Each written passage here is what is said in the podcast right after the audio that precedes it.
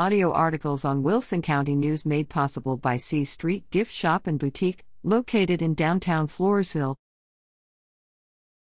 Court Update The following defendants were among those listed on recent dockets for the 81st District Court in Wilson County. Summer Monk, 24, of Stockdale was sentenced in December 2018 to five years of deferred adjudication on a charge of theft after allegedly cashing in more than $10,000 worth of stolen lottery tickets from the convenience store where she was employed. She has a warrant out for her arrest for violating the terms of her sentence. Catherine Marie Batten, 36, of Converse was sentenced August 3 to eight months in a Texas Department of Criminal Justice facility after her conviction by court for theft of property valued at less than $2,500, with two or more prior convictions, she allegedly stole clothing in August 2019 from a boutique in the 400 block of Bluebonnet Road in La Vernia. Brian Richard Sweeney, 29, was sentenced August 30 to 14 months in a Texas Department of Criminal Justice facility after pleading guilty to charges including engaging in organized criminal activity, three counts of theft of property valued at between $2,500 and $30,000, one enhanced due to prior conviction for the same crime, two counts of unauthorized use of a motor vehicle, and evading arrest or detention using a vehicle. Vicente Avila, 26, of Floresville was sentenced August 30 to five years in a Texas Department of Criminal Justice facility after pleading nolo contendere, no contest, to a charge of arson. He allegedly attempted to damage or destroy a building by fire in October 2019.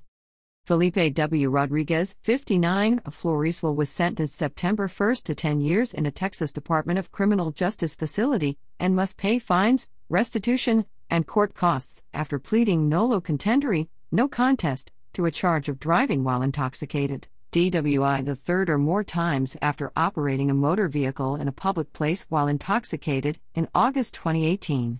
He was previously convicted for DWI in March 1988, February 1994, August 2001, and October 2008. Michael Ray Shower, 31, of Falls City was charged with two counts of fraudulent use or possession of identifying information after allegedly obtaining or possessing credit cards and debit cards from multiple individuals in July 2019 with an intent to harm or defraud the owners. He also was charged with forgery of a financial instrument after allegedly forging five checks totaling $3,480 in July 2019. He was scheduled for a pretrial hearing September 8. Anthony Ogarza Jr., 41, of Floresville was charged with theft of property with a value between $30,000 and $150,000 after allegedly taking a pickup truck in November 2017 without the owner's permission. He was scheduled to enter a plea September 8.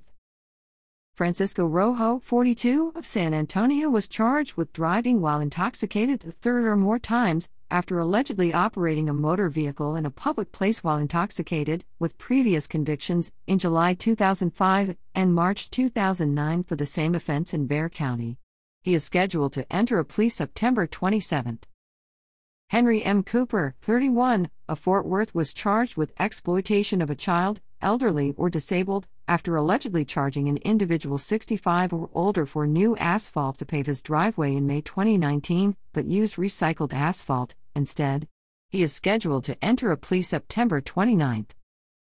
Christopher Cassius, 36, of Somerset was sentenced to eight years of deferred adjudication after pleading nolo contendere, no contest, to a charge of aggravated kidnapping he allegedly held a female family member in a place where she was unlikely to be found in January 2018. He is rescheduled to appear in court September 29 on a motion to revoke his sentence. Roland Anthony Alfaro, 32, of Floresville was sentenced to four years of deferred adjudication in July 2018 after pleading nolo contendere, no contest, to a charge of assault causing bodily injury to a family member. After appearing in court on a motion to revoke his deferred adjudication, he pleaded true to the charge and is rescheduled for sentencing October 5.